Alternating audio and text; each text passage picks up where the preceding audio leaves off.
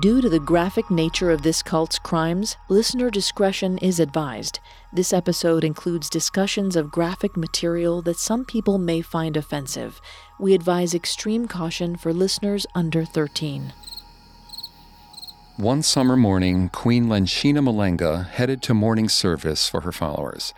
The Lumpa Church had moved away from civilization to be safe from fanatic attacks and focus on their retreat from the evils of humankind. But the years of tension that had built between the church and national authorities was about to catch up to her. That morning, as she approached the cathedral, she heard something in the distance. She was taken away and forced to hide from her congregation, forced to witness as hundreds of her loyal and devoted followers were brutally slaughtered by the enemies of her past. Forced to watch as the religion she had built from the ground up was effectively destroyed. Hi, I'm Greg Polcyn. And I'm Vanessa Richardson. And this is Cults. Today we bring you the second half of our dive into the Lumpa Church in Zambia during the middle of the last century and the life and deeds of its prophet and founder, Queen Lenshina Mulenga. We're going to see how the Lumpa Church went from being the most powerful religious organization in the country to becoming an enemy of the state and the target of one of the biggest massacres in Zambia's history. It would eventually end up forgotten as a footnote in their history books. You can listen to previous episodes of Cults, as well as all of Parcast's other shows, wherever you listen to podcasts. A new episode comes out every Tuesday. A lot of you have asked how you can help support the show. And if you enjoy the podcast, the best way to do that is to leave a five star review. You can also find us on Facebook and Instagram as at Parcast, and on Twitter at Parcast Network. By 1960, the Lumpa Church was without a doubt the biggest and most influential religious organization in Zambia. Its followers amounted to almost 200,000 people, more than any other church in that region, including the Catholic missionaries that had colonized that area decades before. The head of the church was Lenshina Mulenga, known to her followers as Queen Alice. Lenshina was born an ordinary woman in one of the lower clans of the Bemba tribes in Africa and had garnered tremendous support and following after she fell into a coma and received a religious vision. As we discussed last episode, in this vision, Jesus Christ and a group of angels appeared to her and told her that the only way to save humankind was to steer them away from the corruption and evil of modern religion and witchcraft and go back to traditional African roots and rituals. After being expelled from the Presbyterian Church for trying to spread this ideology among churchgoers, Lenshina founded the Lumpa Church, and within a couple of years, it had become a bigger and more powerful organization than both the local Christian churches and the government. This quick ascent to power became a threat for the authorities around her. Just five years after the foundation of the church in 1955, the Lumpa Church had flourished outside its main site in the Chinsali district and expanded to other areas within and even outside Zambia, such as Lusaka, Copperbelt, Kabwe, Livingstone, and Zimbabwe. And although the group started off exclusively within the Bemba people, it grew beyond cultural and national boundaries by bringing in converts from other religions and tribes. The church was at its peak of popularity at the beginning of the 1960s. In those days, around a thousand converts would walk from all over Africa to the many Lumpa temples, in particular the main cathedral, the Sione in Chinsali, to attend the services and to hand over charms, amulets, and totems. Pilgrims and villages would pay a small fee for the cleansing of their soul and belongings. Lenshina's close associates collected this contribution from them, which allegedly was an essential part in absolving themselves from the influence of witchcraft. But as Lenshina's power and influence grew with no apparent end, so did other groups' distrust and disdain of them. The missionaries and tribe chiefs tried to fight against her and her followers with little success, as their own local influence had been quickly diminishing over the years. But there was another group whose power had grown alongside Lenshina's, although perhaps not with the same impetus. It was a group that shared the same political ideals that the Lumpa Church had acquired, and the group that would also bring the church to a violent downfall. Before we get into the specifics of how this political group fought against Lenshina and brought down the Lumpa Church, it's important to understand exactly who they were and how they got to that position. For that, we need to paint a picture of Zambia's political landscape in the middle of the 20th century. The arrival of foreigners and exploitation of the Zambian region in Africa goes all the way back to the 1700s when the first Portuguese settlers arrived. But it wasn't until the 1870s that British expansion forces reached the area. It officially became part of the British South Africa Company in 1889, a subgroup of the administration in England that looked over their territories. Their involvement with the locals was mainly to exploit their land for minerals, with little involvement in their politics or society. By this point, they still allowed locals to control their own government. In 1924, the administration of the region, which was known at the time as Northern Rhodesia, passed under direct control of the British government, and the area became a proper colony, taking over their politics and society. They brought in thousands of missionaries to educate and convert them to Christianity. England ruled over this region with white supremacy values, like it did with every other colony. By the 1950s, as the British Empire was quickly losing its global influence and outreach, the political future of all of its colonies came under discussion. It was assumed that the southern region of the colony, which was mostly white, would integrate northern Rhodesia and they would become a single independent nation. However, the locals had other plans. Black opposition in the northern area was strong, and they demanded a political voice. They did not want to be assimilated into a mostly white and European culture. In 1953, the British government allowed the region to become a self governing colony with its own assembly, known as the Federation of Rhodesia. The people in charge were still almost entirely of European descent, and there were no African voices present in the government. This mobilized the African people to create their own political parties in an attempt to win seats in the assembly. The first political party in Africa was the African National Congress, or ANC for short, which was formed back in the 1940s, but gained more traction and influence as the government allowed the native people to become more involved in government. Northern Rhodesia only had two seat members in their National Assembly in 1953, both belonging to the ANC. Younger members of the party started to deem the tactics of the ANC as too tame and old fashioned for a generation that craved independence. For anyone who has followed the arc of revolution, this is actually to be somewhat expected.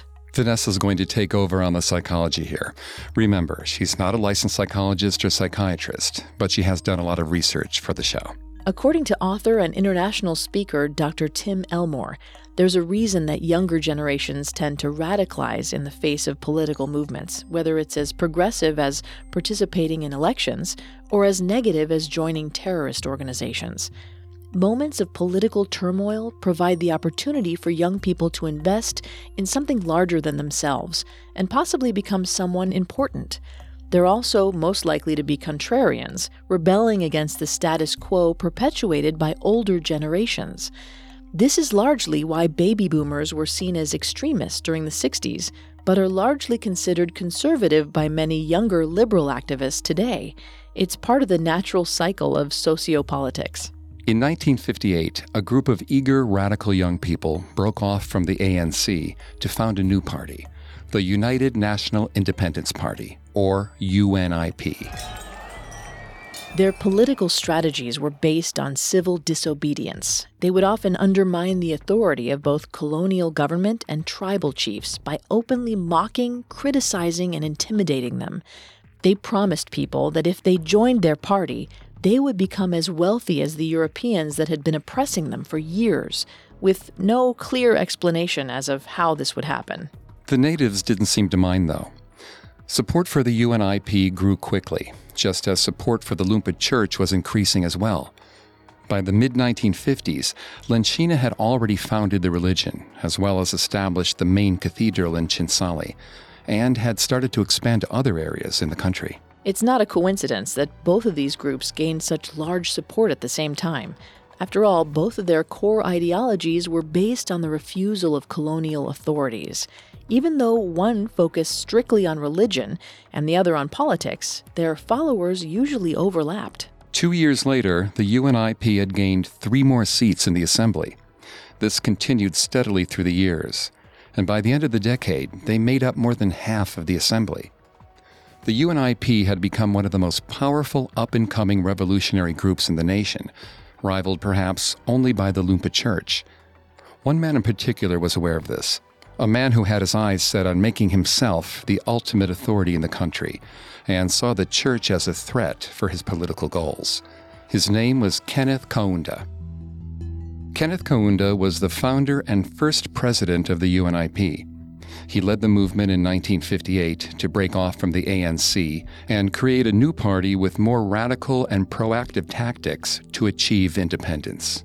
Even though the UNIP could not fall under the category of a cult, Kenneth did share some traits with the common profile of a cult leader.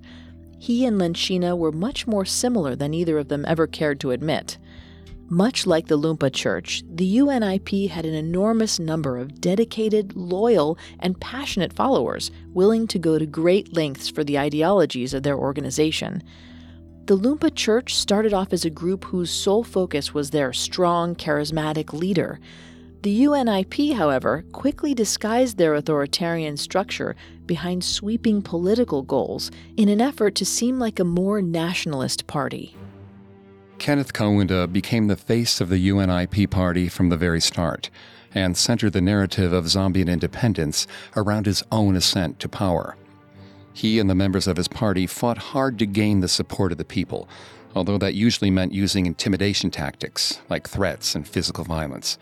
Slowly but surely, he gained seats in the assembly and thus political influence in the country. At the same time that this struggle between the established assembly and the rising revolutionary groups was taking place, Lenshina kept mostly to herself politically and engaged in very few struggles against the government personally, if any at all. As we've discussed before, it was the members of the Lumpa Church that would begin to use the organization toward political ends, and Lenshina had very little to do with it.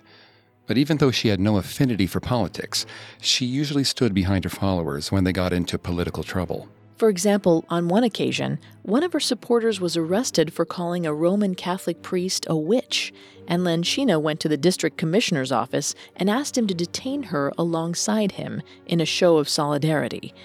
But for the most part, Lenshina was always trying to avoid direct confrontation with the authorities, and would probably have not gone against a UNIP led government either, if they hadn't gone after her first. Our story will continue in a moment, right after the break. Now the story continues. Kenneth Kaunda was deeply aware of the enormous influence that Lenshina Mulenga and the Lumpa Church held within the Zambian people. Just as his party was beginning to gain political traction starting in 1958, the Lumpa Church had expanded to even the most remote corners of the country, bringing in hundreds of new converts every week. His party knew that the Lumpa Church was perhaps the biggest obstacle for Zambian independence, but Kaunda saw it mostly as a threat to his own growing authority. The UNIP was fighting for a government that would bring one nation united under one church, one party, and one leader. Kaunda was fighting to establish the seeds of an authoritarian government, and allowing Lenshina to keep the enormous power she had would have meant a government divided by church and state. Just like the Christian missionaries had attempted to do years before, Kaunda started an active campaign against the Lumpa Church in an attempt to strip it of its power. However, unlike the Christian church, his influence was growing steadily, and avid members of the UNIP started to listen and act accordingly. Kaunda began to include direct attacks against Lenshina and the Lumpa Church in his speeches during political rallies. He was mostly reusing past arguments that the missionaries had already made against her, like her devious political ambitions and that she was planning a holy war against the state. One of the most effective tactics that the UNIP used was provocation and intimidation through incendiary comments. They elevated the claims that Christian missionaries had previously said of Lenshina, saying things like Lenshina was a mad cultist who forced her followers to drink urine. These attacks against the Lumpa Church led to constant harassment of its followers by members of the UNIP party. They started as mostly verbal attacks that escalated to physical attacks after services and eventually led to the UNIP setting some local Lumpa buildings on fire. The attacks went on for years. From 1961 to 1963, Lenshina would constantly go to the now UNIP controlled government to ask for protection for her members. These pleas were never answered. So when the harassment not only didn't stop, but became worse with time, Lenshina made a radical decision to protect her church. At the end of 1963, she decided to move her people out of the villages and establish their own settlements away from the escalating violence. Lenshina decided to leave the villages to completely withdraw from an even more corrupt society that, according to her, had been taken over by Satan and would soon be destroyed by God. Although, in a more practical sense, she wanted to avoid confrontation with a group that clearly did not want her there. It was never her intention to create war with the UNIP. In her desire to escape from the violent attacks of the UNIP, but also to establish the social, political, and religious isolation that the Lumpa Church had always been aiming for. Lenshina and her followers established settlements outside of the regions of Chinsali, Kasama, Mpika, Isoka, and Lundazi. Lenshina moved to the large Sione, the main cathedral of the Lumpa Church, that was built outside of her home district. They built up stockades around them and made outside access very difficult. All of this was made without permission of either the assembly or the Chiti Mukulu, the paramount chief of the local tribes. On top of this, Lenshina refused to let the Lumpa Church pay taxes to the government. She had felt that she had not received their support when she asked for protection from the UNIP, so she would not give them hers. By 1964, the fight for Zambian independence had almost come to an end the UNIP had won enough seats to become the controlling majority. It had slowly taken over the government, with Kenneth Kaunda at its head. At the same time, European involvement in most of the African colonies had stopped almost completely. Ever since the end of World War II, decades earlier, European countries found themselves in tremendous debt and could no longer afford the resources necessary to keep control of the colonies. In addition, Franklin D. Roosevelt and Winston Churchill made a post war agreement which stated that all nations should be able to choose their own form of government. After a decade of pushing, the dam broke. Zambia was declared an independent state in 1964. As happened with almost every other African colony, it was done mostly through negotiations. No casualties came from this. Kenneth Kaunda became Zambia's first prime minister. Even though Zambia structurally never turned into an authoritarian state, the same party with the same man at its head stayed in control for over three decades after its independence. Kaunda's policies and his reliance on a powerful regime were reminiscent of dictators in other African regions at the time. Uganda, Equatorial Guinea, and the Central African Republic fell under similarly structured authoritarian regimes. On his research on African personal dictatorships, scholar Samuel Decalo notes that most African nations were left with broken and corrupt government systems, and that the frustration of their leaders over not being able to fix or change them led to a rise of authoritarian policies. Decalo also notes that even before the arrival of British colonizers, many African tribes already followed a patriarchal, hierarchical system since many of the leaders in these nations had native origins, it was a structure that was familiar and understandable to them. Just like Lenshina reflected the matriarchal origins of her tribe and her church, Kaunda enforced the authoritarian roots of his. As Kaunda took over Zambia's government, he started to resemble what Decalo calls a personalist dictator, someone who follows an authoritarian system of social repression. All policy dictates derive from an individual, and all of society is viewed as his personal fief. Kaunda was building the image of this new emerging country around his own. And he couldn't accomplish that if there was another figure of equal or even greater influence living on settlements by the edge of the villages. Lenshina was certain that removing herself from the violence would keep her and her followers safe. But UNIP members found their settlements and kept attacking them at any opportunity they got. Only this time, the Lumpa Church started to attack back. Members of the Lumpa Church had started to grow tired of the constant attacks on their church. Against Lenshina's wishes to avoid direct confrontation, they started to fight back against the physical attacks and verbal aggressions of UNIP members. But instead of making the UNIP back off, these counterattacks only made them appear like a bigger, more dangerous threat that needed to be contained. As the clashes between the UNIP and the Lumpa Church began to grow more violent and constant, newly appointed Prime Minister Kaunda, along with the little support of the British government that was left at the time, gave the Lumpa settlements a deadline to relocate back to their villages. Lenshina refused to move back to a place where they would be even more heavily prosecuted and decided to ignore the ultimatum. When the deadline came and the Lumpa Church refused to leave, Kenneth Kaunda ordered the immediate annihilation of their settlements.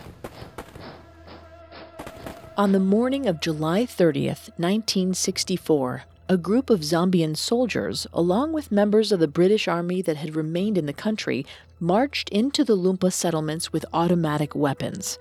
Since the new regime was so freshly established, most of the soldiers had received little to no training on how to operate weaponry or what standard police procedures to carry out. One of the district officers in charge of heading this march into the settlements, John Hanna, recounts his experiences that morning. Quote, We arrived at dawn. The troops were formed up in line on the outskirts of the village, and when they were ready, I went forward about 20 yards and spoke to the villagers through my loud hailer, explaining who I was and asking them to surrender. I could see a lot of people moving around in a furtive way, but there was no response. I went on for about 10 minutes, but as I seemed to be getting nowhere, I started walking back to the colonel who was standing on the back of his Land Rover. I knew that as soon as I handed over to him, I was in effect giving the authority to fire and to kill. At that moment, the Lenshina supporters who had been hiding in the long grass, a little way in front of the troops, holding home weapons and tools, suddenly rose up yelling Jericho, their war cry, and attacked. Initially, there was considerable confusion.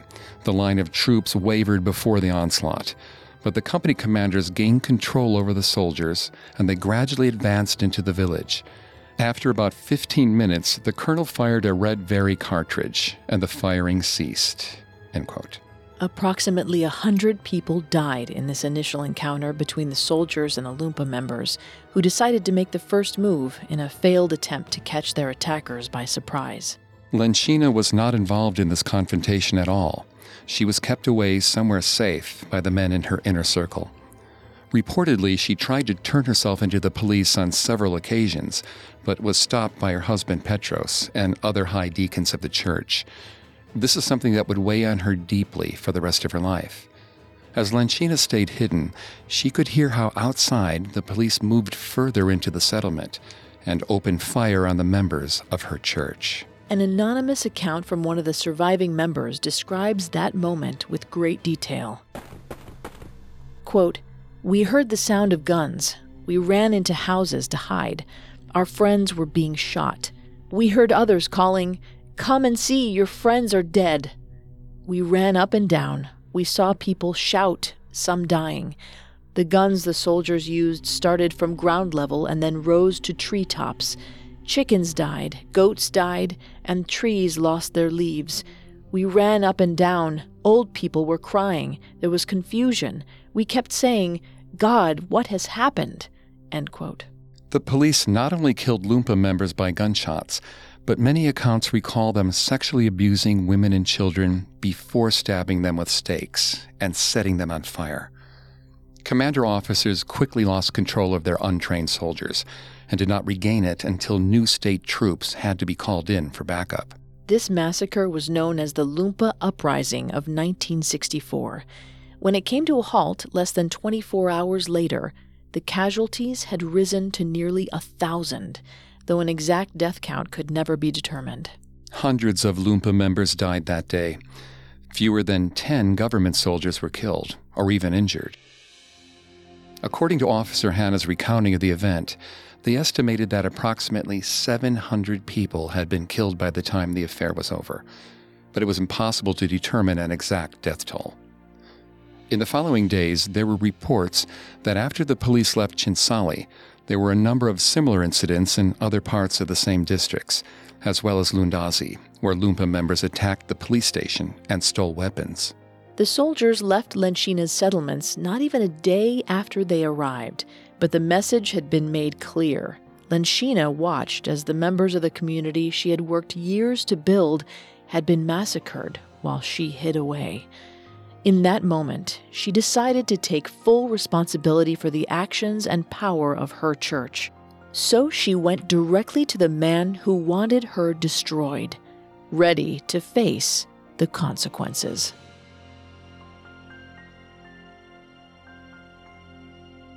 Our story will continue in a moment after a brief message. And now back to the story. On August 11, 1964, 12 days after the Lumpa uprising, nearly a thousand people dead in their settlement, Lenshina surrendered herself to the government. She was detained alongside her husband Petros. Even though Prime Minister Kaunda had been eagerly calling for her capture and wanted her to be brought to him dead or alive, he never called for her to be tried in court. His mission had been accomplished. The power and influence of the Lumpa Church had been eradicated. Thousands of people were left without a place to go or a community to belong to anymore, left to their own devices in a country that hated them and was actively persecuting them. Those who did survive had to escape or remain in hiding, afraid to openly practice the religion. Kaunda never put Lenshina on trial for any crimes in a court of law. At the same time, Lenshina attributed the loss of control and heavy politicization of the Lumpa Church to the young radical members, most of them men, who used their religion to further their own political agendas. During her time in detainment, Lenshina would say, quote, They did not understand my teaching, in particular the immoral young men. They were too much occupied with politics. End quote. After the news of the attack on the main settlement spread to other settlements, as well as small churches and communities around Zambia, the surviving members did not wait for the same thing to happen to them. It's estimated that after the Lumpa uprising in July of 1964, approximately 20,000 of Lenshina's followers escaped the country, most of them to the neighboring Democratic Republic of Congo. It's also estimated that an additional 2,000 Lumpa members were captured and killed in the subsequent years, either trying to escape the country or in other settlements across Zambia. But these statistics completely exclude people that suffered serious injuries during the attacks, or that died from starvation, sickness, or trauma on their journeys escaping Zambia, which was referred to by the church as the Lumpa diaspora. Later that year, in 1964, Lenshina and Petros were moved to a minimum security level detainment facility in the Kalabo district, where they were kept as political prisoners for three years. The little supervision that the regime put onto them, knowing that she wasn't a real threat, allowed them to try an escape plan in October of 1967, but they were caught. They were put in maximum security jail for six months and then moved to a more contained and restricted facility in the Mkushi district. In May of 1970, six years after Zambia had officially become an independent state, and the UNIP had established itself as the only ruling party, with Prime Minister Kenneth Kaunda at its head, he ordered the destruction of the main Lumpa temple, the large Sione in Lenshina's home district, as a final act of eradication against the Lumpa Church. Lenshina remained in the detainment facility for five more years. During that period of time, her husband Petros passed away in 1972. She was released in December of 1975 to be put under house arrest, where she remained until her death three years later. Not much is known about Lenshina's last years, or what her state of mind was like during that time. Most of the massive following that she had amassed in such a short period of time had been brutally assassinated or had fled the country. After her escape attempt in 1967, she was kept under much stricter imprisonment, which allowed for very little outside contact. She didn't display any aggressive behavior and remained quiet and solitary for the remainder of her life.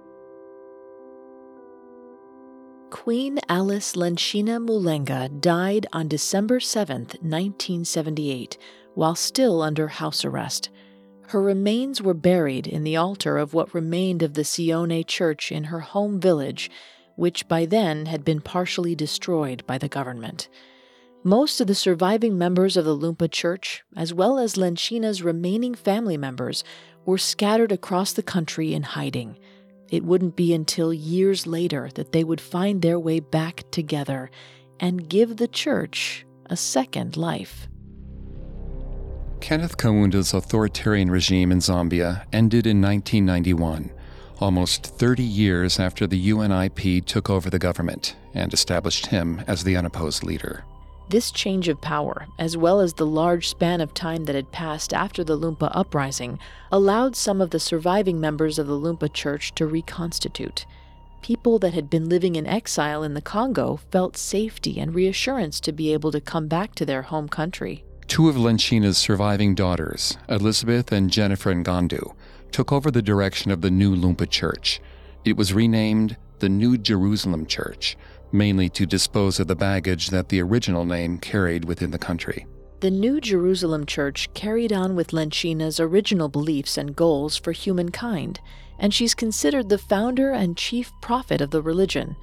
Lenshina's daughters established temples in Zambia, but followers that had chosen to remain outside the country also set up churches in other regions.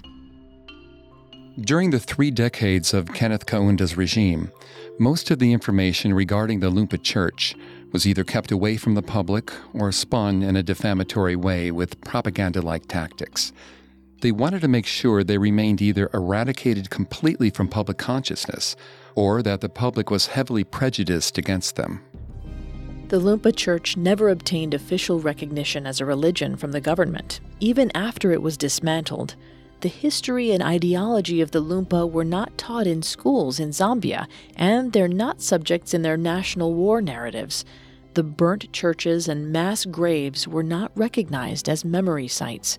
The Lumpa had been efficiently erased from the national memory of Zambia. It wasn't until May of 1993, 20 years after Lenshina's death, that the Lumpa Church was brought back into the public eye. The Zambia Daily Mail newspaper published a series of articles written by editor Philip Chirwa that covered the church and its erasure from the national narrative. In these articles, Chirwa attempts to find out what happened to the followers that survived the Lumpa uprising, and in which ways the huge outreach that the Lumpa Church had at its peak had stayed with the people of Zambia. It also followed the New Jerusalem Church, as it tried to regain some of the influence that Lenshina once had. Another article came out in 2008, published by the Sunday Lifestyle, featuring an interview with Maggie Kasungami Mfula, who was Lenshina's personal assistant in the Lumpa Church, as well as the overseer for the exiled followers in the Congo. In the interview, she explains how life turned around for them after the uprising and how they were constant targets for persecution, even years after the dissolution of the church. Mfula said, quote, we have never had an opportunity to explain ourselves out of this tarnished image that has been associated with our organization, the Lumpa Church. It is hard for us to start from somewhere because our image has been tarnished badly. We have tried to talk to those in leadership, but they also just answered us badly. Our sources of wealth were grabbed from us, and all the riches we had have been taken. End quote. However, both of these publications did very little to reinstate the Lumpa Church as an essential part of the Zambian national history. Even though the Lumpa Church became one of the most powerful organizations not only in Zambia, but in the entirety of Africa during the middle of the 20th century, its history has been mostly forgotten and erased by a one party state who felt threatened by it from the very beginning. The church still has some adamant followers under its new name, but it's unlikely to ever regain the outreach and influence that it once had. The Lumpa Church was allowed to flourish because of a combination of political turmoil, a national search for new ideological beliefs, and an ordinary village woman with the force and conviction to mobilize hundreds of thousands of people into using their own culture for change.